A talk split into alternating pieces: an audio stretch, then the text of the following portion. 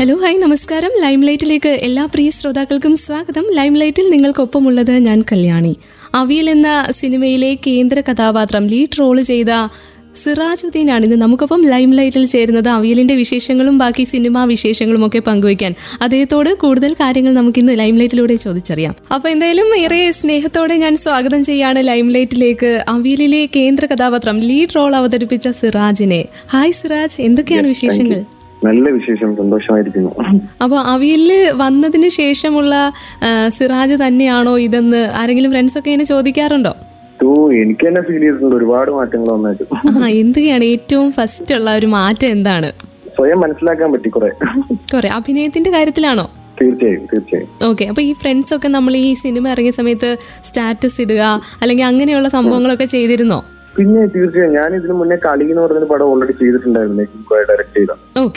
അപ്പൊ അവിടുന്ന് എനിക്ക് കിട്ടിയ റെസ്പോൺസ് എന്റെ ഫ്രണ്ട്സിന്റെ അടുത്തു നിന്നാണേലും ഫാമിലി ആണേലും എല്ലാം നാട്ടുകാരാണേലും ഭയങ്കര സപ്പോർട്ടായിരുന്നു നമ്മളാരും അങ്ങനെ നിന്നെ കൊണ്ടത് പറ്റില്ല എന്ന് പറഞ്ഞ് മാറ്റി നിർത്തിക്കുകയോ നമ്മളെ ഡീമോട്ടിവേറ്റ് ചെയ്യുകയോ അങ്ങനെയൊന്നും ആരും ഇതുവരെ ചെയ്തിട്ടില്ല. അവർക്ക് അവർക്ക് എന്നോടുള്ളൊരു വിശ്വാസം ഉണ്ട്. ആ ഒരു വിശ്വാസം എനിക്ക് എന്നോടുള്ളതുകൊണ്ട് അങ്ങനത്തെ എല്ലാരും ഭയങ്കര സപ്പോർട്ടീവായിരുന്നു തീർച്ചയായിട്ടും.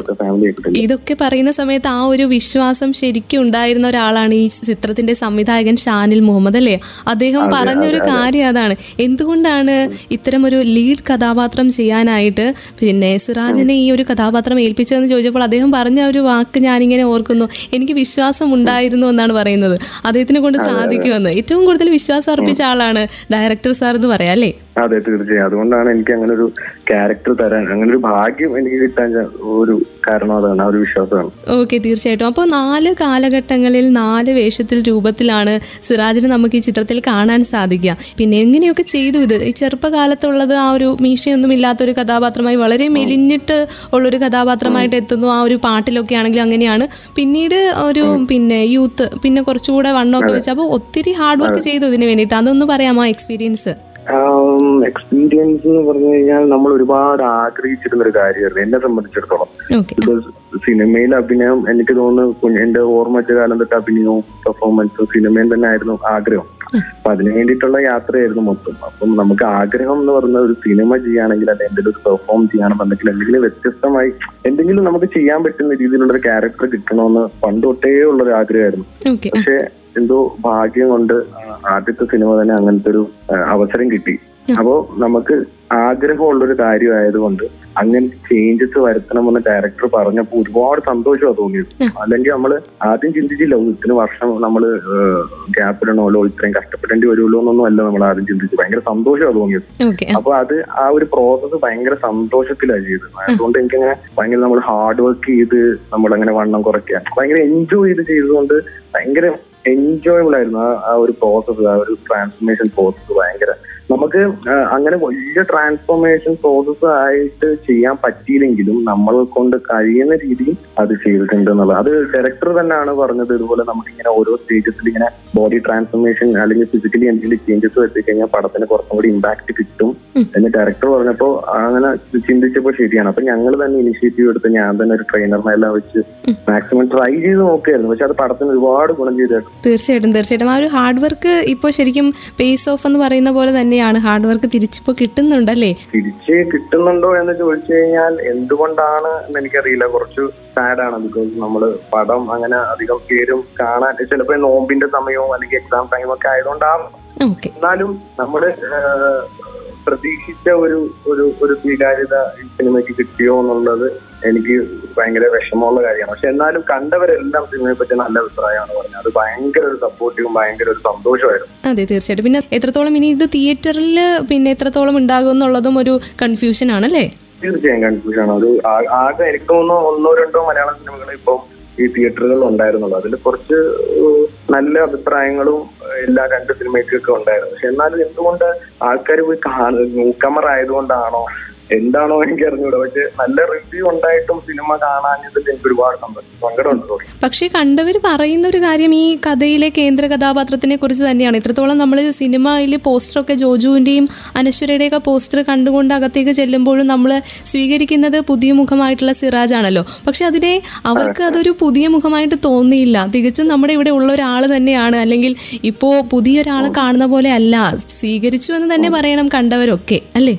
അതെ അത് എന്റെ ഒരു ഭാഗ്യമായിട്ടാണ് ഞാൻ കാണുന്നത്. കാരണം എല്ലാവരും റിവ്യൂ പറയുമ്പോൾ ഒരു ന്യൂക്കമ്മർ എന്നുള്ള രീതിയിലുള്ള പെർഫോമൻസ് അല്ല താൻ ചെയ്തതെന്ന് കേൾക്കുമ്പോൾ നമ്മളൊരു മനുഷ്യനല്ലേ നമുക്ക് ഭയങ്കര സന്തോഷം വരില്ലേ അങ്ങനത്തെ ഒരു സന്തോഷത്തിലാണ് നിൽക്കുന്നത്. കാരണം എല്ലാവരും എന്റെ കണ്ടവരെല്ലാവരും പടത്തെ പറ്റി മോശ അഭിപ്രായം എനിക്ക് അങ്ങനെ ഞാൻ ഒന്നോ രണ്ടോ കേട്ടതല്ലാണ്ട് നമ്മൾ ഒന്നോ രണ്ടോ മോശം കേട്ടിട്ട് ഡൗൺ ആകാതിരിക്കുക ഡൗൺ ആകാതിരിക്കുന്നതിൽ നല്ലത് ഒരുപാട് പോസിറ്റീവ് അപ്പുറത്ത് കേൾക്കുന്നുണ്ട്. അതെ. അപ്പൊ അങ്ങനെ ഒരു ഒരുപാട് പോസിറ്റീവ് കേൾക്കുന്നതിന്റെ ഒരു സന്തോഷത്തിലാണ് ഇപ്പൊ നിൽക്കുന്നത്. തിയേറ്ററിൽ പിടിച്ചു നിൽക്കും എന്നുള്ളൊരു ഒരു ഉറപ്പില്ല. എന്നാലും ഒ ടി ടിയിലൊക്കെ വരുമ്പോൾ കഴിഞ്ഞ ദിവസം കാണാൻ സാധിക്കുന്നവർ രീതിയിൽ കാണുമ്പോൾ കാണുക എന്നിട്ട് റിവ്യൂ പറയുക നേരിട്ടാണ് ഓക്കെ അപ്പൊ ഈ ഒ ടി ടി റിലീസ് ആലോചിക്കുന്നുണ്ടല്ലേ? ഉടനെ ഉണ്ടാകും O T T O T T production ശ്രമിക്കുന്നുണ്ടെന്നാണ് പറയുന്നത്. നോക്കാം. Hope for the best okay അപ്പൊ അങ്ങനെ തന്നെ ആയിക്കട്ടെ hope for the best best ആയിട്ട് തന്നെ ചെയ്തതാണല്ലോ. അപ്പൊ എന്തായാലും ബെസ്റ്റ് ആയിട്ട് തന്നെ കിട്ടുള്ളൂ. ബെസ്റ്റ് റിവ്യൂസ് തന്നെ കിട്ടുള്ളൂ കേട്ടോ. പിന്നെ. ഓക്കെ പിന്നെ ഈ ഞാൻ ഈ പിന്നെയും ചോദിക്കാൻ പോകുന്ന ഈ നാല് കാലഘട്ടങ്ങൾ ചെയ്യുന്ന സമയത്തുണ്ടല്ലോ. കുറെ നാളുകൾ എടുത്തോ? അപ്പൊ ഇത് ഷൂട്ടിംഗ് ഒക്കെ ഏത് സമയത്തായിരുന്നു? ഫസ്റ്റ് ഈ ഒരു കഥ കേൾക്കുന്ന കഥ കേട്ടിട്ട് സിനിമയിലേക്ക് വരുവാണോ? ഓഡീഷൻ ആയിരുന്നു. ആ അല്ലല്ല അല്ല. ആക്ച്വലി ഓഡീഷൻ വഴിയാണ് സിനിമയ്ക്ക് വന്നത്. അപ്പോ ആക്ച്വലി ഞാൻ ഇത് അറിയ ഞാൻ ചെയ്യാൻ പോകുന്നത് ഒരു ചെറിയ ക്യാരക്ടർ ആയിരുന്നു എന്നാണ് എന്റെ ഒരു ധാരണ. പക്ഷെ ഒരു രണ്ട് ഷൂട്ട് തുടങ്ങി രണ്ട് ദിവസം മറ്റേ സോങ് കട്ട്സ് ഒക്കെ എടുത്തതിന് ശേഷമാണ് ഞാൻ അറിയുന്നത് ലീഡ് ചെയ്യുന്ന ഞാനാണ്. ഞാൻ സത്യം പറഞ്ഞ ലൊക്കേഷനിൽ നിന്നാണ് അറിയുന്നത് ലീഡ് ചെയ്യുന്ന ഞാനാണ്. അപ്പൊ എനിക്ക് സ്റ്റോറി ഒന്നും അറിയില്ലായിരുന്നു. എന്താണ് കഥ എന്നറിയില്ല സ്ക്രിപ്റ്റ് അറിയില്ല ഒന്നും അറിയില്ലായിരുന്നു. അപ്പൊ നീ ചെയ്താൽ മതി എന്ന ശാലിക്ക ഇവിടെ ആ ഒരു കോൺഫിഡൻസോടുള്ള പറച്ചിലായിരുന്നു എന്നെ ഇതിനെ സിനിമയിലേക്ക് വരുത്തിച്ചത്. ഞാൻ തന്നെ ലീഡ് ചെയ്യാന്നുള്ളൊരു ഇതിൽ അല്ലെങ്കിൽ ഞാൻ എന്നോട് ആദ്യം പറയുമ്പോൾ ഞാൻ ഭയങ്കര ഷോക്കായി പോയി നീയാണ് മൂന്നാമത്തെ ദിവസം എന്റെ അടുത്ത് പറഞ്ഞു നീ ഞാൻ ലീഡ് ചെയ്യുന്നത് അത് ഭയങ്കര ഒരു എക്സ്പീരിയൻസ് ആയിരുന്നു. അപ്പോൾ നമുക്ക് ആ സമയത്ത് അറിയില്ല ഇങ്ങനത്തെ ഓരോ സ്റ്റേജസ് വരുമെന്നോ അല്ലെങ്കിൽ ഓരോ ചേഞ്ചസ് നമ്മുടെ ക്യാരക്ടറിന് വരും എന്നുള്ള കാര്യം ആദ്യ സമയത്ത് എനിക്ക് അറിയുന്നില്ല. അത് ഓരോ ഗ്രാജുവലി ഓരോ ഷെഡ്യൂൾ കഴിയുന്തോറുമാണ് ഞാൻ അറിഞ്ഞത്. ഫിസിക്കലി ചേഞ്ചസ് വരുത്താം. അല്ലെങ്കിൽ ഓരോ സ്റ്റേജസിൽ ചെയ്യണം. അങ്ങനെ ക്യാരക്ടർ ഇങ്ങനെ ചേഞ്ച് ചെയ്യും. ഓക്കെ അപ്പൊ കഥ മുഴുവൻ അറിയില്ലായിരുന്നു അല്ലേ? ഓരോ ഷെഡ്യൂളിൽ പറയുന്ന കാര്യങ്ങൾ ചെയ്യുമായിരുന്നു അത്രേ ഉള്ളൂ. ഷോർട്ടിന് മുന്നേ വന്ന് പറയും ഇതാണ് സീൻ ഇതാണ് മോഡൽ പിന്നെ ഒരു ഒരു വൺ ലൈൻ എന്തെങ്കിലും ഇല്ല. എനിക്ക് അങ്ങനെ പറഞ്ഞിട്ടില്ല ആക്ച്വലി ആ ഷൂട്ട് കഴിയുമ്പോഴാണ് ഓരോ ഷെഡ്യൂളിലും കഥ എന്താന്ന് ആക്ച്വലി ഒരു ധാരണ എനിക്ക് കിട്ടുന്നത്. അപ്പോൾ ശരിക്കും പറഞ്ഞാൽ നമ്മൾ പ്രേക്ഷകരെ പോലെ തന്നെ തിയേറ്ററിൽ പോയി കാണുകയായിരുന്നു അവിയൽ മൊത്തത്തിലൊന്ന് ആസ്വദിക്കാൻ. ആ, ആദ്യം ഞാൻ ഈ നാല് ഷെഡ്യൂളും ഞാൻ ഉള്ളത് കൊണ്ട് ഡബ് ചെയ്യുന്ന സമയത്ത് എനിക്ക് ഓൾമോസ്റ്റ് കുറച്ച് കാര്യങ്ങൾ കിട്ടിയിരുന്നു. പിന്നെ ഒരു പിന്നെ ഒരു പ്രിവ്യൂ ഷോ വെച്ചപ്പോഴാണ് എനിക്ക് ഓക്കെ ആ ഓക്കെ ഇതാണ് ഓക്കെ ഇത് നന്നായി എന്ന് എനിക്ക് എനിക്കും തോന്നി. ഓക്കെ നന്നായി ചെയ്തിട്ടുണ്ടായിരുന്നു തോന്നുന്നു എന്നൊരു തോന്നൽ തോന്നി. ഓക്കെ ഫസ്റ്റ് അങ്ങനെ നമ്മുടെ തന്നെ അതിങ്ങനെ കാണുന്ന സമയത്ത് എന്താണ് ശരിക്കും ഒരു ഫീൽ എന്താണ്? നമ്മൾ പുറത്ത് നിന്നൊരു ആൾ പെട്ടെന്നാണ് നമ്മൾ ഈ ഒരു ലീഡ് കഥാപാത്രമൊക്കെ ചെയ്യുന്നത്. അത് ഞെട്ടിയെന്ന് പറഞ്ഞല്ലോ കുറച്ച് ലീഡ് ആണെന്ന് പറഞ്ഞപ്പോൾ തന്നെ ഞാൻ ഞെട്ടിയെന്ന് പറഞ്ഞു. അപ്പൊ അത് മുഴുവൻ കണ്ട സമയത്ത് എന്തായിരുന്നു? ഫീൽ എന്തായിരുന്നു? ഭയങ്കര സന്തോഷമായിരുന്നു ഞാൻ ഞാൻ എന്റെ കണ്ണൊക്കെ നിറഞ്ഞു കാരണം നമ്മൾ ആഗ്രഹിച്ച ഒരു കാര്യം ചെയ്യാൻ പറ്റി എന്നുള്ളൊരു സന്തോഷം. അത് എങ്ങനെ സംഭവിച്ചു എന്ന് അറിയുന്നില്ല നമ്മൾ. ഉം. അത് നമ്മളിലേക്ക് എത്തി? ഒരുപാട് ആഗ്രഹം ഉണ്ടായിരുന്നു അങ്ങനെ ഒരു ക്യാരക്ടർ ചെയ്യണമെന്ന് ഒരു സിനിമയിൽ തന്നെ ഇങ്ങനെ ഒരുപാട് വേരിയന്റ് വേരിയൻസ് വരുന്ന ക്യാരക്ടർ ചെയ്യണമെന്ന് പണ്ട് തൊട്ടുള്ള ആഗ്രഹമായിരുന്നു. അത് എനിക്ക് സ്പെസിഫിക്കലി ഉള്ള ഒരു ആഗ്രഹമായിരുന്നു അത്. ആ ആഗ്രഹം ആദ്യത്തെ സിനിമയിൽ എങ്ങനെ വന്നു എന്നുള്ളത് എനിക്ക് അറിഞ്ഞുകൂടാ. പക്ഷെ ആ വന്നത് അത് കണ്ടപ്പോൾ എനിക്ക് ഒരുപാട് പറഞ്ഞറിയിക്കാൻ പറ്റാത്തൊരു സന്തോഷമായിരുന്നു. ആരോടും എക്സ്പ്രസ് ചെയ്യാൻ പറ്റുന്നില്ല ആരോടും ആ സന്തോഷം. ഒത്തിരി ഈ സിനിമയ്ക്ക് പിന്നാലെ അല്ലെങ്കിൽ സിനിമയിൽ എന്തെങ്കിലുമൊക്കെ ചെയ്യണം അല്ലെങ്കിൽ ഒരു പിന്നെ നടൻ തന്നെ ആകണം അങ്ങനെ ഒത്തിരി അലഞ്ഞിട്ടുള്ള ഒരാളാണോ? അതുകൊണ്ടാണോ ഇപ്പൊ ഇങ്ങനെ പ്രതീക്ഷിക്കാതെ ഇങ്ങനെ ഒരു ഒരു ഫ്രൂട്ട് പോലത്തെ ഒരു അവസരം കിട്ടിയത്? അലഞ്ഞിട്ടുണ്ടെന്ന് പറഞ്ഞാൽ ഒരുപാട് അലഞ്ഞിട്ടുണ്ട്. ഞാൻ എന്റെ സ്കൂൾ കാലഘട്ടം ഞാൻ ആക്ച്വലി എന്റെ ആദ്യത്തെ മൂവി നിങ്ങൾക്ക് അറിയ കണ്ടിട്ടുണ്ടോ എന്നറിയില്ല ഭരതൻ എഫക്ട് എന്ന് പറഞ്ഞൊരു സിക്സ്റ്റീൻ ഇയേഴ്സ് ബാക്ക് നമ്മുടെ ബിജു മേനൻ ചേട്ടൻ നായകനായി ഇതു മോഹൻദാസ് ഒക്കെ നായികയായിട്ട് അഭിനയിച്ചൊരു പടമുണ്ട്. കണ്ടിട്ടുണ്ടോ എന്നറിയില്ല ഭരതൻ എഫക്ട് എന്നാണ് പടത്തിന്റെ പേര്. ഓക്കെ ഒരു കണ്ടുപിടുത്തത്തിന്റെയൊക്കെ കഥ പറയുന്ന സയന്റിഫിക് ത്രില്ലർ ആയിരുന്നു. അത് ആക്ച്വലി എന്റെ വീടിന് അത് ആക്ച്വലി എന്റെ വീടിനടുത്തായിരുന്നു എന്റെ ഷൂട്ട് അപ്പൊ അന്ന് സ്കൂളിൽ പഠിക്കുന്ന തൊട്ട് ഞാൻ ആക്ച്വലി മൂന്നാം ക്ലാസ്സിലൊക്കെ പഠിക്കുമ്പോൾ പെർഫോം ചെയ്ത് തുടങ്ങി. അപ്പൊ അന്ന് തൊട്ടേ സിനിമയായിരുന്നു. അപ്പൊ ആദ്യമായിട്ട് ലൊക്കേഷൻ കാണുന്ന അതാണ്. അങ്ങനെ അവിടെ പോയി നിന്ന് ചാൻസ് ചോദിച്ചു. അന്ന് ഞാൻ സ്കൂളിൽ പത്താം ക്ലാസ് പഠിക്കുക. അപ്പൊ ഞാൻ അവിടെ കോളേജിൽ പഠിക്കുന്ന ഒരു കുട്ടിയായിട്ട് കയറി അതിനകത്ത് അതിനകത്ത് അതിനകത്തൊരു കോളേജ് കാണിക്കുന്നുണ്ട്. അപ്പൊ ആ ഒരു കോളേജിൽ പഠിക്കുന്ന ഒരു കുട്ടിയായിട്ട് ഞാൻ അഭിനയിച്ചിട്ടുണ്ട് ആക്ച്വലി അതാണ് എന്റെ ഫസ്റ്റ് മൂവി അന്ന് പക്ഷേ ഡയലോഗ് അങ്ങനെയൊന്നും ഇല്ലായിരുന്നു. ജസ്റ്റ് ഡയലോഗ് ഒന്നും ഇല്ലായിരുന്നു. ഡയലോഗ് ഒന്നും ഇല്ലായിരുന്നു. അത് റിയാക്ഷൻ മാത്രമേ ഉണ്ടായിരുന്നുള്ളൂ. പിന്നെ അവിടുന്ന് ഇങ്ങനെ പിന്നെ ആ- ഷൂട്ട് പോകുന്നത് വരെ ഞാൻ സ്കൂളിൽ പോകുന്നില്ലായിരുന്നു. ഞാൻ ഫുൾ ആ ലൊക്കേഷനിൽ തന്നെ നിൽക്കായിരുന്നു എനിക്ക് ഇപ്പോഴും ലൊക്കേഷനിൽ നിൽക്കാൻ ഭയങ്കര ഇഷ്ടമാണ്. ലൊക്കേഷനിലെ ഓരോ പ്രോസസ്സ് കാണാനും സിനിമ ലൊക്കേഷൻ കാണാനും ലൊക്കേഷനിൽ പോയി നിൽക്കാനും. ഇപ്പൊ വർക്ക് ചെയ്യാത്ത പടമാണെങ്കിൽ പോലും എനിക്ക് അവസരം കിട്ടിയാൽ ഞാൻ ലൊക്കേഷനിൽ പോയി നിൽക്കും. എനിക്ക് ഭയങ്കര ഇഷ്ടം. അന്ന് തൊട്ട് കിട്ടിയ ഒരു കണക്ഷനാണ് ലൊക്കേഷനായിട്ട് ഓക്കെ അന്ന് തൊട്ട് തുടങ്ങിയ അങ്കാണെന്ന് പറയാം അല്ലേ? തീർച്ചയായും. അന്നോട്ട് പിന്നെ കുറെ ജൂനിയർ ആർട്ടിസ്റ്റുകളായിട്ട് ഞാൻ ക്ലാസ്മേറ്റ്സിന്റെ ഒക്കെ ജൂനിയർ ആർട്ടിസ്റ്റ് ഒക്കെ പോയിട്ടുണ്ട്. ക്ലാസ്മേറ്റ്സിന്റെ സമയത്ത് മറ്റേ ലാത്തി ചാർജിന് അടി കിട്ടാനൊക്കെ ഒരുപാട് അടി കിട്ടിയിട്ടുണ്ട് എനിക്ക്. അങ്ങനെയാണ് ഒരുപാട് പടങ്ങൾ ഇങ്ങനെ ചെയ്തു. ചെറിയ ചെറിയ വേഷങ്ങൾ ചെയ്ത് ചെയ്ത് ചെയ്ത് ചെയ്ത് ചെയ്ത്. പിന്നെ കുറെ കാര്യങ്ങൾ ചെയ്ത് ചെയ്ത്. അങ്ങനെയൊക്കെ എങ്ങനെയൊക്കെ അങ്ങനെയൊക്കെ ആഗ്രഹമാണ്. അപ്പൊ ഈ സ്കൂൾ കോളേജ് അങ്ങനെ ഒരു ലൈഫ് ഒന്നും അല്ലായിരുന്നു. ലൊക്കേഷൻ എവിടെ സിനിമ ലൊക്കേഷൻ ഉണ്ട് അവിടെ ഞാൻ ഉണ്ടാകുമായിരുന്നു. അങ്ങനെയാണ്. അതെന്താ പഠിക്കാൻ മടിയനാണോ?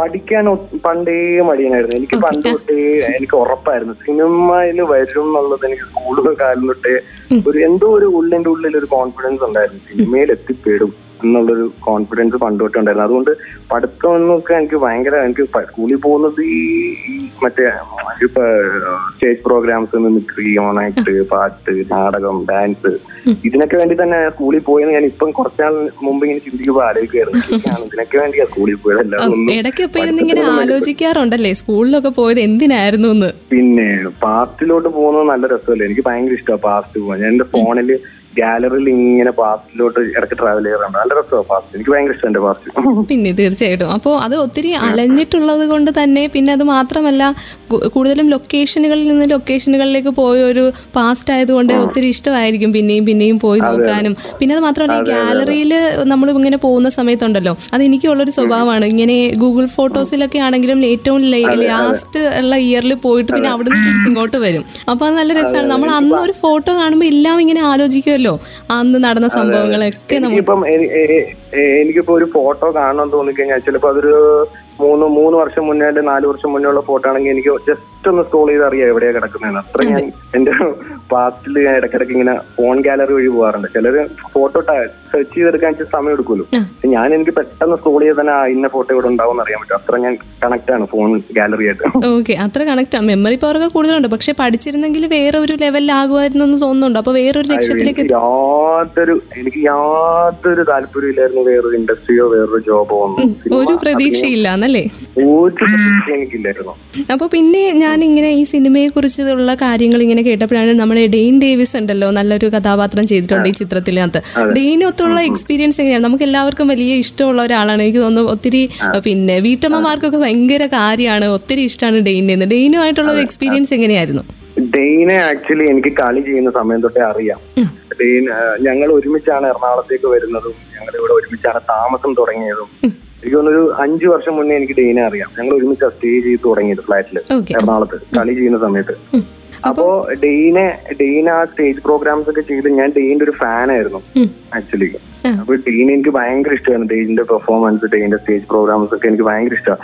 അപ്പൊ ഡെയിനെ ഞാൻ ഷാലു എന്ന് പറഞ്ഞ ഞങ്ങളുടെ ഒരു കോമൺ ഫ്രണ്ട് ഷാലു റഹീം എന്ന് പറഞ്ഞ ആക്ടറാണ് ഈസ് ഓഫ് ആക്ടർ ഓക്കെ കമ്മിറ്റി കമ്മട്ടിപ്പാടത്തിലെ ദുൽഖറിന്റെ ചെറുപ്പകാലമൊക്കെ ചെയ്ത് മറഡോണയിലൊക്കെ അഭിനയിച്ചിട്ടുള്ള ഷാലു ഷാലു ഷാലു എന്റെ ഭയങ്കര അടുത്ത സുഹൃത്താണ്. അപ്പൊ ഷാലുവിനോട് ഞാൻ ഇങ്ങനെ പറഞ്ഞു ഷാലുവിന്റെ ഫ്രണ്ട് അല്ലേ ഡീൻ എനിക്കൊന്ന് പരിചയപ്പെടുത്തി തരുമോ? എന്നൊക്കെ ചോദിച്ചപ്പോ ഞാൻ ഭയങ്കര ഫാൻ ബോയ് ആയിട്ടാണ് ഡീനെ കാണുന്നതും മീറ്റ് ചെയ്യുന്നതും ഞാൻ ഫോട്ടോ ഒക്കെ എടുത്ത് സെൽഫി ഒക്കെ ഇട്ടിട്ടുണ്ട്. ഭയങ്കര ഫാൻ ബോയ് ആയിട്ട് ഞാൻ ഡീനെ കാണുന്നത്. പിന്നെ ഗ്രാജുവലി ഡീൻ ഞങ്ങൾ ഒരുമിച്ച് താമസം തുടങ്ങി. പിന്നെ ഡീൻ എന്റെ ഒരു അനിയനെ പോലെ ആയി ഓക്കെ. അപ്പൊ പിന്നെ ഡെയിൻ ഭയങ്കര നമ്മളിങ്ങനെ സ്ക്രീനിൽ കാണുന്ന ആൾ തന്നെയാണോ ഡെയിൻ നേരിട്ടും? ഏകദേശം. കുറച്ച് മാറ്റങ്ങളൊക്കെ സ്ക്രീനിൽ ഉണ്ടെന്ന് ഞാൻ പ്രതീക്ഷിക്കുന്നു. ആണല്ലേ? ബെറ്റർ ആണ് സ്ക്രീനിൽ ബെറ്റർ ആണെന്ന്. അപ്പൊ നമുക്ക് ഇതിലും സഹിക്കാൻ പറ്റില്ല നേരിട്ടെന്നാണോ? അതെ അതെ അതെ. അയ്യോ അവൻ വൻ വൻ വൻ ബോയ് ആണ് അവൻ. ഓക്കെ. കൗണ്ടറുകളാണല്ലോ ഡെയിനിന്റെ ഒരു മെയിൻ സാധനം എന്ന് പറയുന്നത്. ഇപ്പോ പിന്നെ ഈ സിനിമയെ കുറിച്ച് ചോദിച്ചപ്പോഴും ഈ സിനിമ കാണുന്നത് എന്തുകൊണ്ടാണെന്ന് ചോദിച്ചപ്പോൾ ഡെയിൻ പറഞ്ഞ് എനിക്ക് സിറാജിനെയാണ് കാണുന്നത് അത് എന്തുകൊണ്ടാണ് അങ്ങനെ ഒരു കമന്റ് പറഞ്ഞത്? കമന്റ് പറഞ്ഞത് ഞാൻ ഈ പടത്തിന് വേണ്ടി എടുത്തിരിക്കുന്ന എഫേർട്ടുകളും ഞാൻ ഈ പടത്തിന് വേണ്ടി ഒരു നാല് വർഷം വെയിറ്റ് ചെയ്തതും ഞാൻ ഈ പടത്തിന്റെ പുറകെ ഓടിയതും. അത് ഞാൻ എന്തുമാത്രം ഈ സിനിമയായിട്ട് കണക്ട് ആണെന്ന് ഡെയിനും എന്റെ അടുത്ത സുഹൃത്തുക്കൾക്കൊക്കെ അറിയാം. എല്ലാ സുഹൃത്തുക്കൾക്കും അറിയാം. അപ്പം എന്റെ എന്നെ എന്റെ സുഹൃത്തുക്കൾ അപേക്ഷിച്ചോളം അവർക്ക് ഈ സിനിമ എങ്ങനെ വരുന്നതിലും ഉപരി ഞാൻ എന്ത് ചെയ്തു വെച്ചിട്ടുണ്ടോ എന്ന് അറിയാനാണ് ആഗ്രഹം കൂടുതൽ ഡെയിനും അത് തന്നെയായിരുന്നു ആഗ്രഹം. അപ്പം അങ്ങനെ ആ ഡെയിൻ പറഞ്ഞത് മാത്രം നിങ്ങൾ കേട്ടത് കൊണ്ട് അങ്ങനെ ചോദിച്ചു. എല്ലാവർക്കും ആഗ്രഹം സിനിമ കാണാൻ ഭയങ്കര ആഗ്രഹം കാരണം ഞാൻ എന്തുമാത്രം ഈ സിനിമയായിട്ട് ഞാൻ മാത്രമല്ല ഈ സിനിമയിൽ വർക്ക് ചെയ്ത എല്ലാവരും. സ്റ്റാൻഡിക് ആയിക്കോട്ടെ ടെക്നീഷ്യൻസ് ആയിക്കോട്ടെ എല്ലാവർക്കും ഈ സിനിമ ഇറങ്ങി കാണണം ഇതിന്റെ റിസൾട്ട് എന്താണെന്ന് അറിയാൻ. മറ്റു സിനിമകളെക്കാട്ടും എന്തോ ഒരു മെന്റലി ഭയങ്കര ഇമോഷണലി അറ്റാച്ച്ഡ് ആയിരുന്നു എല്ലാവരും. ടെക്നിക്കൽ വശം ആയിക്കോട്ടെ ഏ, അഭിനയിച്ചവരായിക്കോട്ടെ എല്ലാവർക്കും ഈ സിനിമയോടൊരു ഭയങ്കര ഒരു ബന്ധം ഉണ്ടായിരുന്നു. ഓക്കെ അപ്പോൾ ലൊക്കേഷനൊക്കെ എങ്ങനെയായിരുന്നു? എത്ര നാളെടുത്തു ഇത് മൊത്തത്തിൽ കംപ്ലീറ്റ് ചെയ്യാൻ? എപ്പോൾ തുടങ്ങിയ പ്രോജക്റ്റ് ആയിരുന്നു? ടൂ തൗസൻഡ് സെവന്റീൻ ലാസ്റ്റോ ടൂ തൗസൻഡ് എയ്റ്റീൻ ഫസ്റ്റോ ആണ് തുടങ്ങുന്നത്. ഒന്നര വർഷത്തോളം ഷൂട്ട് ഉണ്ടായിരുന്നു. കാരണം ഈ ഫിസിക്കലി ചേഞ്ചസ് വരുത്താനും പിന്നെ അല്ലാതെയും കുറെ ഡിലേ നമ്മൾ ഈ ഓരോ ഷെഡ്യൂൾ പതിനഞ്ച് ദിവസം ഷൂട്ട് ഉണ്ടെങ്കിൽ പിന്നെ ഒരു രണ്ടോ മൂന്നോ മാസം ഗ്യാപ്പ് എടുക്കും. അപ്പൊ നമുക്ക് ആർട്ടിസ്റ്റുകളെയൊക്കെ നമുക്ക് ആ ഒരു ഗ്യാപ്പിലേക്ക് ലോക്ക് ചെയ്ത് വെക്കാൻ പറ്റുള്ളൂ ഓരോ ഷൂട്ട് തുടങ്ങുന്നതിന് കുറച്ച് ദിവസം മുന്നേ നമ്മൾ ആദ്യം ഷൂട്ട് ചെയ്ത് വെച്ച ആ ഷെഡ്യൂൾ കാണിച്ചിട്ടാണ് ആർട്ടിസ്റ്റുകൾ ഇതിനകത്തോട്ട് ഇൻ ചെയ്തിരുന്നത്. അപ്പോൾ അങ്ങ അതിന്റെ ഒരു താമസം ആർട്ടിസ്റ്റുകളെ ഫൈൻഡ് ചെയ്യാനും അവരുടെ ഡേറ്റിനും വേണ്ടിയിട്ടുള്ള താമസം എനിക്ക് ഞാൻ അപ്പുറത്ത് ആ ഒരു ഗ്യാപ്പ് ഫിസിക്കലി ചേഞ്ചസ് വരുത്താൻ ഞാനായിട്ട് യൂസ് ചെയ്യായിരുന്നു ആ ഗ്യാപ്പ് ഓക്കെ അപ്പൊ ഈ ഈ സിനിമയിൽ ഏറ്റവും കൂടുതൽ കഷ്ടപ്പെട്ടിട്ടുള്ള ആൾ ഞാനാണ് അല്ലേ? അല്ല എനിക്ക് കഷ്ടപ്പാടെന്ന് പറയുന്നതിലോട്ട് എനിക്ക് എനിക്ക് അങ്ങനെ കഷ്ടപ്പെട്ട് അങ്ങനെ കഷ്ടപ്പാടെന്ന് പറയാൻ എനിക്ക് താല്പര്യമില്ല. എല്ലാവരും എന്റെ അടുത്ത് ഒരുപാട് കഷ്ടപ്പെട്ടല്ലേ കഷ്ടപ്പെട്ടില്ലേ എന്ന് ചോദിക്കുമ്പോൾ ഈ കഷ്ടപ്പാട് തന്നെ എല്ലാവരും പറഞ്ഞുകൊണ്ടിരിക്കുക പക്ഷെ ഞാൻ അങ്ങനെ കഷ്ടപ്പെട്ടതായിട്ട് എനിക്ക് തോന്നുന്നില്ല. ഞാനൊന്ന് ചിന്തിക്കുമ്പോൾ ആക്ച്വലി നമുക്ക് പുറത്തുനിന്ന് നോക്കുന്നവർക്ക് ഒരുപാട് കഷ്ടപ്പെട്ടുണ്ട്. ഞാൻ മറ്റേ ഫിനാൻഷ്യലി ആയിക്കോട്ടെ മെന്റലി ആയിക്കോട്ടെ ഫിസിക്കലി ഒരുപാട് കഷ്ടപ്പെടുന്നുണ്ടെന്ന് പുറത്തുനിന്നുള്ളവർക്ക് തോന്നുന്നുണ്ടെങ്കിലും ഞാൻ ഭയങ്കര എൻജോയ് ചെയ്ത് ഇതിന്റെ റിസൾട്ട് എന്താണെന്ന് അറിയാൻ വേണ്ടി നമ്മളിപ്പം ഹാർഡ് വർക്ക് ചെയ്ത് കഴിഞ്ഞാൽ അത് കിട്ടും എന്നുള്ളത്. അപ്പൊ ആ ഒരു റിസൾട്ട് എന്താണെന്ന് അറിയാൻ വേണ്ടി ഉള്ള ആ ഒരു പ്രോസസ് ആയത് കാരണം എനിക്ക് ഞാൻ ഭയങ്കര എൻജോയ് ചെയ്താണ് അതെല്ലാം ചെയ്ത്. എല്ലാവരും എന്റെ അടുത്ത് കഷ്ടപ്പെട്ടോ കഷ്ടപ്പെട്ടോ എന്ന് ചോദിക്കുമ്പോൾ ഞാൻ പറയും ഇല്ല ഞാൻ ഓ കഷ്ടപ്പെട്ടിട്ടില്ല ഇപ്പോൾ കഷ്ടപ്പെട്ടെന്നൊരു വാക്ക് കേൾക്കുന്നത് തന്നെ ഭയങ്കര കഷ്ടമാണ് അല്ലേ അങ്ങനെയാ? എല്ലാരും ചോദിക്കുന്നത് ഒരുപാട് കഷ്ടപ്പെട്ടല്ലേ ഒരുപാട് കഷ്ടപ്പെട്ടല്ലേ എന്ന് ചോദിക്കുമ്പോൾ ഞാനിത് പറഞ്ഞു പറഞ്ഞു പറഞ്ഞു പറഞ്ഞു മടുത്തു. അപ്പൊ എന്തായാലും ഇനി ഇത് കേൾക്കുന്നവരൊക്കെ ഒന്ന് ശ്രദ്ധിക്കുക. ഒത്തിരി ഒന്നും നമ്മൾ കഷ്ടപ്പെട്ടിട്ടില്ല. ഏറ്റവും എൻജോയ് ചെയ്ത് ചെയ്ത ഒരു സിനിമയാണിത് അപ്പൊ ഈ പ്രേക്ഷകർക്ക് പ്രേക്ഷകർക്ക് കഷ്ടപ്പെട്ടു എന്ന് തോന്നുന്നുണ്ടെങ്കിൽ അത് ഞാൻ ഭയങ്കര സന്തോഷമായിട്ട് ഓക്കെ തീർച്ചയായിട്ടും. അത് അവർ നൽകുന്ന എന്താ വെച്ചാൽ നമുക്ക് കാണുമ്പോൾ തന്നെ അത് മനസ്സിലാകുമല്ലോ. എനിക്ക് ആ നാല് സ്റ്റേജസ് അങ്ങനെ വരുന്ന ഒരാൾ തന്നെ ചെയ്യുന്നു എന്ന് പറയുമ്പോൾ നമ്മൾ കാണുമ്പോൾ ശരിക്കും നമുക്ക് ആ ഒരു ആ എടുത്തൊരു എഫേർട്ടിനെ നമ്മൾ മാനിച്ചുകൊണ്ടാണ് ആളുകൾ അങ്ങനെ പറയുന്നതെന്നാണ് എനിക്ക് തോന്നുന്നത്. അതെ അതെ അതെ ഞാൻ മാനിക്കുന്നുണ്ട്. പക്ഷെ ഞാൻ എന്റേതായിട്ടുള്ള മറുപടിയും പറയുന്നു അതെ തീർച്ചയായിട്ടും തീർച്ചയായിട്ടും. അപ്പോൾ ഈ നാല് കാലഘട്ടങ്ങളിൽ ഏറ്റവും കൂടുതൽ എൻജോയ് ചെയ്ത് ചെയ്തത് ഏതാണ്? ഇപ്പോൾ പറഞ്ഞു എല്ലാം എനിക്ക് എൻജോയ്മെന്റ് ആയിരുന്നു. ഹാർഡ് വർക്ക് എന്നതിനെ പറയണ്ടെന്ന് പറഞ്ഞു. അപ്പോൾ ഏറ്റവും എൻജോയ്മെന്റ് കിട്ടിയത് ഏതായിരുന്നു? അല്ലെങ്കിൽ ഏറ്റവും ജോയ്ഫുൾ ആയിട്ട് തോന്നിയത് ഏത് കാലഘട്ടത്തിൽ ഇരിക്കാനാണ് തോന്നിയത് ശരിക്കും? അങ്ങനെ ചോദിച്ചാൽ എനിക്ക് ഉത്തരവില്ല. ബിക്കോസ് എല്ലാം ഈ പറഞ്ഞ നേരത്തെ പറഞ്ഞ പോലെ എല്ലാ എന്നെ- സംബന്ധിച്ചിടത്തോളം ഇതെനിക്കൊരു ഡ്രീം ആയിരുന്നല്ലോ. ഇത് അത് നമ്മൾ ആഗ്രഹിച്ചൊരു കാര്യം ചെയ്യുന്നത് കൊണ്ട് എല്ലാ ഷെഡ്യൂളും എനിക്ക് ഒരേ ഇമ്പോർട്ടൻസ് കൊടുക്കാനേ തോന്നുള്ളൂ. ഇങ്ങനെ ഒരു ചോദ്യം ചോദിക്കുമ്പോൾ അതിന്റെ ഉത്തരം ഞാൻ ചിന്തിക്കുമ്പോൾ എനിക്ക് അങ്ങനെ ഒരു ഒരു ഷെഡ്യൂൾ എടുത്ത് പറയാൻ പറ്റുന്നില്ല. ബിക്കോസ് ഞാനൊരു ന്യൂ കമർ ആയതുകൊണ്ടാവാം അല്ലെങ്കിൽ ആഗ്രഹിച്ചിരുന്ന ഒരു കാര്യം ചെയ്തതുകൊണ്ടാവാം. ഈ നാല് ഷെഡ്യൂളും എനിക്ക് ഭയങ്കര ഇമ്പോർട്ടന്റ് ആണ്. എനിക്ക് ഭയങ്കര ഇഷ്ടമാണ് ഈ നാല് ഷെഡ്യൂൾ അപ്പൊ അതിൽ നിന്ന് ഒരു ഷെഡ്യൂൾ പിക്ക് ചെയ്ത് പറയാന്ന് പറഞ്ഞാൽ അല്ലെങ്കിൽ ഈ ഒരു കാലഘട്ടം പിക്ക് ചെയ്ത് പറയാന്ന് പറയുമ്പോൾ എനിക്ക് ഭയങ്കര ഒരു ഒരെണ്ണം പറയാൻ പറ്റുന്നില്ല. ഓക്കെ എല്ലാം അങ്ങനെ അത്രയും ഇമ്പോർട്ടന്റ് ആയതുകൊണ്ട് തന്നെ ആയിരിക്കും. അപ്പോൾ ഇൻവോൾവ് ചെയ്താ ചെയ്തിരിക്കുന്നത്. എല്ലാ ഷെഡ്യൂളും അത്ര ഇൻവോൾവ് ചെയ്ത് തന്നെ ഓക്കെ പിന്നെ ഒന്നിലധികം പ്രണയങ്ങളാണല്ലോ ഇതിനകത്ത് കാണിക്കുന്നത്. ലൈഫിൽ എങ്ങനെയാണ്? പ്രണയത്തിനെ കുറിച്ച് എന്താണ് പറയാനുള്ളത്? പ്രണയം എനിക്ക് എനിക്ക് പ്രണയത്തെ പറ്റി പറയാൻ എനിക്ക് ഒരുപാട് നല്ല പ്രണയങ്ങൾ ഉണ്ടായിട്ടുണ്ട്. ഒരുപാട് നല്ല എക്സ്പീരിയൻസ് പ്രണയത്തിൽ നിന്ന് കിട്ടിയിട്ടുണ്ട്. എനിക്ക് ഒരുപാട് ഞാൻ പഠിച്ചിട്ടുണ്ട്. എന്റെ പ്രണയങ്ങളിൽ നിന്ന് എന്റെ എന്റെ പ്രണയിനികളോടുള്ള എനിക്ക് ഭയങ്കര റെസ്പെക്ട് ആണ് ആക്ച്വലി ഓക്കെ കുഞ്ഞു ക്ലാസ് തൊട്ട് ഈ സിനിമയ്ക്ക് തൊട്ട് അലയുന്ന അങ്ങനെ തന്നെയാണോ? കുഞ്ഞു ക്ലാസ് തൊട്ട് തുടങ്ങിയ അംഗമാണെന്ന് പറയുമല്ലോ ഹാപ്പി വെഡിങ്ങിൽ നമ്മുടെ ഷർഫുദ്ദീൻ. അതുപോലെയാണ്? ആ പിന്നെ കുഞ്ഞുനാൾ തൊട്ടേ തുടങ്ങിയ അംഗമാണ്. കാരണം ഞാൻ പറഞ്ഞില്ലേ ഞാൻ മൂന്നാമത്തെ ക്ലാസ്സിലാണ് എന്റെ ഫസ്റ്റ് സ്റ്റേജ് പ്രോഗ്രാം അവിടെ തൊട്ട് എന്റെ ടീച്ചേഴ്സ് ആണെങ്കിൽ പോലും എന്നിട്ട് ഓക്കെ ഇവൻ എന്തോ ടാലന്റ് ഉണ്ടെന്ന് അറിഞ്ഞിട്ട് എന്നെ കലാപരമായിട്ടുള്ള കാര്യങ്ങൾക്കാണ് എന്നെ കൂടുതലും പ്രോത്സാഹിപ്പിച്ചിട്ടുള്ളത് എന്റെ ടീച്ചേഴ്സ് ആണെങ്കിലും. കാരണം പഠിത്തത്തിൽ വൻ പോക്കായിരുന്നു മോശം എന്ന് പറഞ്ഞാൽ വൻ മോശമായിരുന്നു. അപ്പൊ അതുകൊണ്ട് കലാപരമായിട്ട് ഇങ്ങനെ ഇച്ചിരി ഒരു ഒരു ഒരു ഒരു ടാലന്റ് ഉണ്ടെന്ന് തോന്നിയിട്ടാവണം എന്റെ ടീച്ചേഴ്സ് ഒക്കെ എന്നെ ഒരുപാട് സപ്പോർട്ട് ചെയ്തത് ഇങ്ങനെ കലാപരമായിട്ടുള്ള പരിപാടികൾക്കും കാര്യങ്ങൾക്കും ഒക്കെ വേണ്ടിയിട്ട് തന്നെയാണ്. അപ്പൊ ടീച്ചേഴ്സിനോടൊക്കെ എനിക്ക് ഭയങ്കര ഭയങ്കര സന്തോഷമായിരുന്നു പിന്നെ എന്റെ ഇപ്പൊ ഇതിന്റെ ഒരു പോസ്റ്റർ എന്റെ പഴയ എന്നെ ഒരുപാട് സപ്പോർട്ട് ചെയ്ത ഒരു ടീച്ചർ ഭയങ്കര കമന്റ് ഒക്കെ ഇട്ടത് ഭയങ്കര ഭയങ്കര ഹാപ്പി ആയിരുന്നു. ഇന്ന് രാവിലെ എനിക്ക് കമന്റ് വന്നിരുന്നു എന്റെ ഫോട്ടോയ്ക്ക് ടീച്ചറിന്റെ ഭയങ്കര സന്തോഷമായിരുന്നു. ഓക്കെ അപ്പൊ ഇങ്ങനെ ഈ റെസ്പോൺസസ് നമുക്ക് കിട്ടുക ഓരോ കമന്റ്സിലൂടെ വാക്കുകളിലൂടെ ആളുകൾ ഇങ്ങനെ സ്നേഹം പറയുക എന്ന് പറയുന്നത് ശരിക്കും നമുക്ക് കിട്ടുന്ന അവാർഡുകൾ തന്നെയാണല്ലോ. സിനിമ കണ്ടിട്ട് അങ്ങനെ ലഭിച്ച ഏറ്റവും വലിയ അല്ലെങ്കിൽ ഹൃദയത്തിൽ തട്ടിയ ഒരു കമന്റ് ഏതാണ്? അങ്ങനെ ചോദിക്കുകയാണെങ്കിൽ ഉണ്ടാകും. തീർച്ചയായിട്ടും ഉണ്ടാകും. കാരണം ഈ സിനിമ ഇറങ്ങിയപ്പോൾ തൊട്ട് നമ്മൾ കേൾക്കുന്നത് കേന്ദ്ര കഥാപാത്രത്തെ കുറിച്ചാണ് അദ്ദേഹം ഈ സിനിമയ്ക്ക് കൊടുത്ത ശ്വാസത്തെ കുറിച്ചാണ് എല്ലാവരും പറഞ്ഞുകൊണ്ടിരിക്കുന്നത്. അപ്പോൾ തീർച്ചയായിട്ടും ഇപ്പൊ സിനിമയ്ക്കുള്ളിൽ നിന്നാണെങ്കിലും പുറത്തു നിന്നാണെങ്കിലും അങ്ങനെ ഏതെങ്കിലും രണ്ട് മൂന്ന് കമന്റ്സ് പിക്ക് ചെയ്യാൻ പറഞ്ഞാൽ ഏതൊക്കെയാണ്? കമന്റ്സ് എന്ന് പറഞ്ഞു കഴിഞ്ഞാൽ ഈ- സിനിമയുടെ റിലീസുമായി ബന്ധപ്പെട്ട് കുറെ നമ്മുടെ പ്രൊമോഷൻ ഇന്റർവ്യൂസ് പരിപാടീസ് എല്ലാം ഉണ്ടല്ലോ. രണ്ട് ദിവസം ഫുൾ ഇന്റർവ്യൂസ് മറ്റേ ഓൺലൈൻ മീഡിയ ഇന്റർവ്യൂസ് പരിപാടീസ് ഉണ്ടല്ലോ. അപ്പൊ അത് എന്നെ സംബന്ധിച്ചിടത്തോളം എനിക്ക് പുതിയ അനുഭവമായിരുന്നു.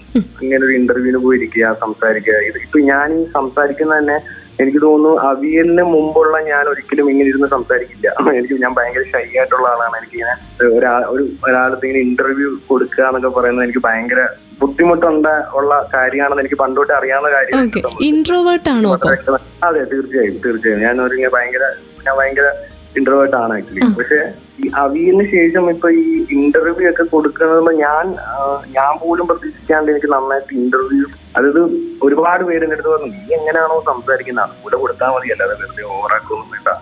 നീ എന്താണോ അതുപോലെ തന്നെ സംസാരിച്ചാൽ മതി എന്നൊക്കെ എന്റെ അടുത്ത് ഒരുപാട് ഫ്രണ്ട്സ് ആണെങ്കിൽ എല്ലാവരും സംസാരിച്ചു. ആ ഒരു ഇത് തന്നെയാണ് ഞാൻ ഇന്റർവ്യൂവിനും കൊടുത്തത്. പക്ഷെ ഇത്രയും ഇന്റർവ്യൂ കൊടുക്കുമ്പോൾ അവിടെ ഇരുന്ന് നമ്മുടെ കൂടെ അഭിനയിച്ചവര് നമ്മളെ പറ്റി ഞാൻ പ്രതീക്ഷിക്കുന്നില്ല. ഇവരെല്ലാരും ഇങ്ങനെ പറയുന്നുള്ളത് ഞാനിങ്ങനെ ഓരോ ഇന്റർവ്യൂവിലും ഇവർ പറയുന്ന കേൾക്കുകയാണല്ലോ എന്നെ പറ്റി പറയുന്നതും പടത്തെ പറ്റി പറയുന്നതും കേൾക്കുമ്പോൾ അത് എനിക്ക് ഭയങ്കരമായിട്ട് ഞാൻ ഇമോഷണലി ഭയങ്കര ടച്ച് ആയിരുന്നു. കാരണം എന്റെ കൂടെ അഭിനയിച്ച പ്രശാന്ത് ഏട്ടൻ ആയിക്കോട്ടെ എന്റെ കൂടെ അഭിനയിച്ച ആത്മീയ ആയിക്കോട്ടെ കേതകി ആയിക്കോട്ടെ സ്വാതി ആയിക്കോട്ടെ. ഡയറക്ടർ സാർ ഉൾപ്പെടെയുള്ളവർ പറഞ്ഞല്ലോ അതെ അതെ ഡയറക്ടർ സാറൊക്കെ എന്റെ എന്നെ പറ്റി അത്ര ഓപ്പൺ ആയിട്ട് ഇങ്ങനെ ഒരു പ്രൊമോഷൻ ഇരുന്ന് ഇങ്ങനെ പറയുന്നതാണ് ഞാൻ വളരെ നേരിട്ടിരുന്ന് ഇങ്ങനെ കേൾക്കുന്നത്. അപ്പൊ അത് അത് ഞാൻ ഭയങ്കരമായിട്ട് എൻജോയ് ചെയ്തു. അതുപോലെ തന്നെ ഞാൻ ഒരുപാട് ഇമോഷണലി ഭയങ്കര ഞാൻ ഓക്കെ ഓക്കെ എല്ലാവർക്കും ഇതാണല്ലോ ധാരണ എന്നുള്ളത് എനിക്ക് അപ്പോഴാണ് എല്ലാരും ഒരേ സ്വരത്തിൽ ഇങ്ങനെ പറയുന്ന കേൾക്കുമ്പോൾ ഓരോ ഇന്റർവ്യൂവിനും പറയുന്ന കേൾക്കുമ്പോൾ അത് ഭയങ്കര സന്തോഷമായിരുന്നു. എന്ത് പറഞ്ഞറിയിക്കാൻ പറ്റാത്ത സന്തോഷമായിരുന്നു. അതാണ് എനിക്ക് ആക്ച്വലി ഭയങ്കര സന്തോഷമായിട്ട് തോന്നി ശരിക്കും പറഞ്ഞാൽ അവിയൽ കൊണ്ടുവന്ന് തന്ന ഏറ്റവും വലിയ ഹാപ്പിനെസ് എന്ന് പറഞ്ഞാൽ ഇത് തന്നെയാണ്. കൂടെയുള്ളവർ അതിപ്പോൾ ഡയറക്ടർ തൊട്ട് ആ അതിൽ അഭിനയിച്ചിട്ടുള്ള ഏറ്റവും ചെറിയ റോൾ ചെയ്തവർ വരെ സിറാജിന്റെ അഭിനയം കാണാൻ കാത്തിരുന്ന് കണ്ടു. അതിനെക്കുറിച്ച് അഭിപ്രായങ്ങൾ പറയുന്നു. അതിൽ പരം സന്തോഷമൊന്നും ഇല്ല അല്ലേ? അതെ സത്യം. പിന്നെ എനിക്ക് ഒരു എന്ന് പറഞ്ഞാൽ ഞാൻ പ്രതീക്ഷിക്കാത്ത പലരും സിനിമ കണ്ട് എന്നെ പറ്റി നല്ല അഭിപ്രായം പറഞ്ഞു സിനിമയെ പറ്റി നല്ല അഭിപ്രായം പറഞ്ഞു മെസ്സേജ് ചെയ്തു വിളിച്ചു. പക്ഷെ നമുക്ക് പരിചയമുള്ളവർ പലരും കണ്ടിട്ടില്ല അവർക്ക് കാണാൻ പറ്റിയിട്ടില്ല അവർക്ക് അങ്ങനത്തെ കുറെ സങ്കടങ്ങൾ അപ്പുറത്ത് കിടപ്പുണ്ട്. നമ്മൾ പ്രതീക്ഷിക്കുന്ന ആരും സിനിമ കണ്ടില്ലല്ലോ എന്നുള്ള സങ്കടം അപ്പുറത്തുണ്ട്. ഓക്കെ അതെ. തീർച്ചയായിട്ടും. ഇനി കാണാത്തവരിലേക്ക് കൂടുതലും എത്തേണ്ടതുണ്ട് സിനിമയെന്ന് തന്നെയാണ് എന്റെയും ഒരു കാഴ്ചപ്പാട്. ഞാനിപ്പോൾ ഒരു പ്രേക്ഷക എന്ന നിലയിൽ പറയുകയാണെങ്കിൽ അങ്ങനെ തന്നെ പറയത്തുള്ളൂ. ഒത്തിരി ഇനി ഒ ടി ടി റിലീസിന് വേണ്ടിയിട്ട് കാത്തിരിക്കുകയായിരിക്കും കുറെ അധികം പേര്. പിന്നെ എനിക്കൊരു പിന്നെ എനിക്കൊരു കാര്യം പറയാനുള്ളതെന്ന് നമ്മൾ ഇപ്പം ഞാൻ പോലും ആണെങ്കിൽ കുറച്ച് നാൾ മുമ്പ് വരെ ഒരു ന്യൂക്കമർ പടം എന്ന് പറയുമ്പോൾ പോയി കാണാൻ ഒരു നമ്മൾ എന്താണെന്നറിയില്ല ഒരു ഒരു ബുദ്ധിമുട്ടുണ്ട്. ഇപ്പൊ ഞാൻ ഈ പറയുന്ന എനിക്ക് പോലും ഉണ്ടായിരുന്നു. പക്ഷെ ഇനി അങ്ങോട്ട് ഏത് പടം ഇറങ്ങിയാലും ഞാൻ പോയി കാണും. ഞാൻ പോയി കാണും. എനിക്ക് മനസ്സിലായി ഇപ്പൊ അതിന്റെ ഒരു വില അതിന്റെ അതിന്റെ അതിന്റെ ഒരു വിഷമവും അതിന്റെ ഒരു എഫേർട്ട് എടുത്ത് അതിന്റെ റിസൾട്ട് കാത്തിരിക്കുന്നവരുടെ ഒരു മാനസികാവസ്ഥ എനിക്ക് വളരെ വ്യക്തമായി മനസ്സിലായതുകൊണ്ട് ഇനി ഞാൻ ഇവിടുന്ന് ഞാൻ ശബ്ദം എടുത്തു. ഇനിയിപ്പോ ന്യൂക്കുമർ പടം എന്നല്ല ഏത് പടം ഇറങ്ങിയാലും ഞാൻ കാണാൻ മാക്സിമം ശ്രമിച്ചിരിക്കും പോയി കണ്ടിരിക്കും എന്നുള്ളൊരു ഇത് ഞാൻ വളരെ ജെന്യൂൻ ആയിട്ട് എനിക്ക് തോന്നിയ ഒരു പോയിന്റ് ആണ്. ഇത് എല്ലാവർക്കും എല്ലാവർക്കും ഇതൊരു പാഠമായിരിക്കട്ടെ അല്ലേ? ഇനിയിപ്പോ എല്ലാവരും നമുക്ക് നമ്മുടെ മലയാള ഇൻഡസ്ട്രിയിൽ നല്ല സിനിമകൾ ഇറങ്ങുമ്പോൾ അത് കാണുക എന്നുള്ളത് നമ്മുടെ കടമയാണെന്ന് എനിക്ക് എന്നെ എന്റെ തലക്കടിച്ച് എന്നെ മനസ്സിലാക്കി തന്നു ഞാൻ തന്നെ. ഓക്കെ. പിന്നെ ഈ സിനിമയെ കുറിച്ച് പറയുമ്പോൾ അതിലെ ഒരു പാട്ടുണ്ടല്ലോ ഉണ്ണിമേനോനും ചിത്രചേച്ചിയും പാടിയിട്ടുള്ള ഒരു പാട്ട്. അപ്പോൾ എന്താണ് മഞ്ഞിൻ തൂവൽ ആ പാട്ടല്ലേ? ആ പാട്ടിനെ കുറിച്ച് അതെ ആ പാട്ടിനെ കുറിച്ച് വലിയ രീതിയിലുള്ള കമന്റ്സ് വരുന്നുണ്ട് എന്ന് വെച്ചാൽ അതിനൊരു പഴയ പാട്ടിന്റെ ഒരു ടച്ച് ആണുള്ളത് പഴയ ഫീലിലേക്ക് പോയി എന്ന് പറയുന്നത്. അത് ആക്ച്വലി ആ പാട്ടിന്റെ കഥ ഞാൻ പറഞ്ഞുതരാം. അതായത് ശരത് സാറാണ് ആ പാട്ട് മ്യൂസിക് ചെയ്തിരിക്കുന്നത്. ഓക്കെ അപ്പോ നമ്മൾ ശാന്തിക പറഞ്ഞു നയന്റീസ് മൂഡുള്ള ഒരു സോങ് ആണ് വേണ്ടത് എന്ന് പറയുമ്പോൾ ശരത് സാറ് അത് കേട്ടപ്പോ തന്നെ ശരത് സാറ് ശരത് സാറിന്റെ ഒരു വേ ഓഫ് മ്യൂസിക് വഴി നമുക്ക് അറിയാവുന്നതാണ് അപ്പൊ പുള്ളിക്ക് അങ്ങനത്തെ ഒരു സാധനം കിട്ടിയാൽ പുള്ളി അതിനകത്ത് എക്സ്പ്ലോർ ചെയ്യുന്നുള്ളൊരു ഒരു വിശ്വാസം നമുക്കുണ്ടായിരുന്നു. അപ്പൊ ശാലിക ശരത് സാറിന്റെ അടുത്ത് അപ്രോച്ച് ചെയ്യുമ്പോൾ ശരത് സാർ എയ്റ്റീസ് മൂഡുള്ള സോങ് ആണ് വേണ്ടതെന്ന് പറയുമ്പോൾ തന്നെ ശരത് സാർ ഇന്നായി അതിനുശേഷം ഈ ഉണ്ണി ഉണ്ണി സാർ ആയിക്കോട്ടെ ചിത്രചേച്ചി ആയിക്കോട്ടെ ശരത് സാർ ആയിക്കോട്ടെ ഇവർക്ക് മൂന്ന് പേർക്കും എനിക്ക് മനസ്സിലാക്കിയെടുത്തോളം അവരുടെ വാക്കുകളിൽ നിന്ന് മനസ്സിലാക്കിയെടുത്തോളം അവർക്ക് വളരെ വളരെ ഭയങ്കര സ്നേഹമുള്ള ഒരു സോങ് ആണിത് ശരത് സാറിന്റെ കമ്പോസിഷനിൽ ഉണ്ണി സാറും ചിത്ര ചേച്ചിയും പാടുന്ന ആദ്യത്തെ മലയാളം സോങ് ആണ്. അങ്ങനെയാണല്ലേ? അതെ അതെ. ഇവർ തെലുങ്കിലും തമിഴിലും ഒക്കെ ഇവർ ശരത് സാറിന്റെ കമ്പോസിഷനിൽ ഇവർ രണ്ടുപേരും ജോഡി ചേർന്ന് പാടിയിട്ടുണ്ടെങ്കിലും അതെല്ലാം ഭയങ്കര കിട്ടുമാണ് പക്ഷെ മലയാളത്തിൽ ഈ മൂന്ന് കോമ്പോയിൽ വരുന്ന ആദ്യത്തെ സോങ് ആണ്. ഓക്കെ അതുകൊണ്ട് തന്നെ ആയിരിക്കും അതിന് ഇത്രയും ഒരു ഒരു നൊസ്റ്റാൾജിക് എലമെന്റ് ഉണ്ട്. അതെ അത് മാത്രമല്ല കുറേ വർഷങ്ങൾക്ക് ശേഷം നമ്മുടെ മലയാള സിനിമയിൽ നിന്നും പോയ ഒരു കാര്യമാണ്. നമ്മുടെ ഇപ്പോഴത്തെ അപ്ഡേഷനും കാര്യങ്ങളും കൊണ്ട് പോയ ഒരു കാര്യമാണ് ഈ ലൈവായിട്ട് ഓർക്കസ്ട്ര സെറ്റ് ചെയ്തിട്ട് പാടുക എന്നുള്ളത്. നമ്മൾ ഇപ്പൊ എല്ലാം കമ്പ്യൂട്ടർ പരിപാടിയാണല്ലോ. ലൈവായിട്ട് ഓർക്കസ്ട്ര സെറ്റ് ചെയ്ത് പഴയ ആർട്ടിസ്റ്റുകളെയൊക്കെ വിളിച്ചു വരുത്തി ശരത് സാർ ഇരുത്തി റെക്കോർഡ് ചെയ്തൊരു സോങ് ആണ് മഞ്ഞിട്ടുള്ളത്. ഓക്കെ അത് അങ്ങനത്തെ ലൈവ് ഓർക്കസ്ട്രേഷനിലായിരുന്നു ഈ പാട്ടല്ലേ? അതെ അതെ അതെ. ചിത്രജി ലൈവ് ഓർക്കസ്ട്രേഷൻ പാടുന്നതാണ് പാടിയതാണ് ഈ പാട്ട്. ഓക്കെ അപ്പൊ അതുകൊണ്ട് തന്നെയായിരിക്കും ആ ഗാനം ഇത്രയും ആഴങ്ങളിലേക്ക് അല്ലെങ്കിൽ പ്രേക്ഷകരിലേക്ക് പെട്ടെന്ന് അങ്ങോട്ട് ഇറങ്ങി ചെന്ന് നല്ലൊരു പാട്ടാണ് കേട്ടോ തീർച്ചയായിട്ടും എനിക്ക് എനിക്ക് എനിക്ക് തോന്നുന്നു ഞാനൊരു നൂക്കമ്മർ ആയതുകൊണ്ടും പടത്തിന് അത്ര ഒരു ഒരു റീച്ച് ഇല്ലായ്മ കൊ- ആയതുകൊണ്ടുമാണ് ഈ പാട്ടിന് പ്രതി ഇതിന് മുന്നേയും അവിയല്ല ഒരു മൂന്ന് രണ്ട് പാട്ടുകൾ ഇറങ്ങിയിട്ടുണ്ട്. പക്ഷെ അതൊന്നും വലിയ റീച്ച് എത്താഞ്ഞത് എന്തുകൊണ്ടാണെന്നുള്ളത് എനിക്ക് വലിയ എനിക്ക് ടെക്നിക്കലി അതിനെപ്പറ്റി ആധികാരികമായി അറിയാത്തതുകൊണ്ടാവാം. റീച്ച് ആയിട്ടില്ല. എന്നാൽ പോലും സിനിമ ഇറങ്ങിയതിന് ശേഷമാണെങ്കിലും റീച്ച് ആകുമെന്ന് ഞാൻ പ്രതീക്ഷിച്ചിരുന്നു. പക്ഷെ കുറെ എന്തൊക്കെയോ ലാലേട്ടം പണ്ട് പറഞ്ഞല്ലോ ഓരോ പടത്തിന് അതിന്റേതായിട്ടുള്ള വിധി ഉണ്ടെന്ന് പറയുന്ന അത് ഞാൻ അക്സെപ്റ്റ് ചെയ്യുന്നു ഓക്കെ ഓരോ കാലം എന്താണ് അതിന്റെതായ സമയമുണ്ടെന്ന് അങ്ങനെയല്ലേ? അതെ അതെ അതെ. ഓക്കെ അപ്പോൾ എന്തായാലും ഈ അവിയൽ ഇപ്പോൾ കൊണ്ടുവന്നിരിക്കുന്ന ഒരു പിന്നെ മധുരമുണ്ട്. ഇപ്പൊ ഇപ്പോൾ സിറാജ് പറഞ്ഞ പോലെ തന്നെ ഒത്തിരി പേരുടെ ഒരു പിന്നെ ആശംസകൾ കേൾക്കുക അല്ലെങ്കിൽ അവർ കണ്ടിട്ട് കമന്റ്സ് പറയുക ഇതൊക്കെ തന്നെയാണല്ലോ നമ്മൾ നമ്മൾ പ്രതീക്ഷിക്കുന്നത്. അതിനപ്പുറത്തേക്ക് പിന്നെ അതിനപ്പുറത്തേക്ക് ഒരു സന്തോഷമില്ല എന്ന് തന്നെ പറഞ്ഞു. അപ്പോൾ എന്തായാലും ഇനി മുന്നോട്ട് പോകുന്ന ഒരു യാത്രയിൽ ഈ അഭിനയ ജീവിതത്തിൽ ധാരാളം മധുരങ്ങൾ ഇതുപോലെ ഉണ്ടാവട്ടെ ഇനിയും ധാരാളം ചിത്രങ്ങൾ ഉണ്ടാവട്ടെ കേട്ടോ? എല്ലാവിധ ആശംസകളും. താങ്ക് യു അത് തന്നെയാണ് ആഗ്രഹം. ഇനിയും മലയാള സിനിമയിൽ ഒരുപാട് നല്ല നല്ല കഥാപാത്രങ്ങളും ചെയ്യണമെന്ന് ഒരുപാട് ആഗ്രഹമുണ്ട്.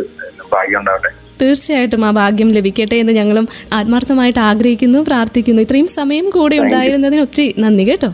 ഒരുപാട് നന്ദി. നിങ്ങൾക്കും ഞാൻ thank you so much thank you ലൈംലൈറ്റിലൂടെ Aviyal എന്ന ചിത്രത്തിലൂടെ പുതുമുഖ നടനായി നമ്മുടെയൊക്കെ ഹൃദയങ്ങളെ കീഴടക്കിയ സിറാജുദ്ദീന്റെ വിശേഷങ്ങളാണ് നമ്മൾ കേട്ടുകഴിഞ്ഞത്. വീണ്ടും ലൈംലൈറ്റിന്റെ അടുത്ത അധ്യായത്തിലൂടെ മറ്റൊരു താരവുമായി മറ്റൊരു അതിഥിയുമായി ഒരുമിക്കാം. ഇത്രയും സമയം ഒപ്പമുണ്ടായിരുന്നത് ഞാൻ കല്യാണി. തുടർന്നും കേട്ടുകൊണ്ടേയിരിക്കും radio Mangalam ninety one point two. നാടിനൊപ്പം നീരിനൊപ്പം.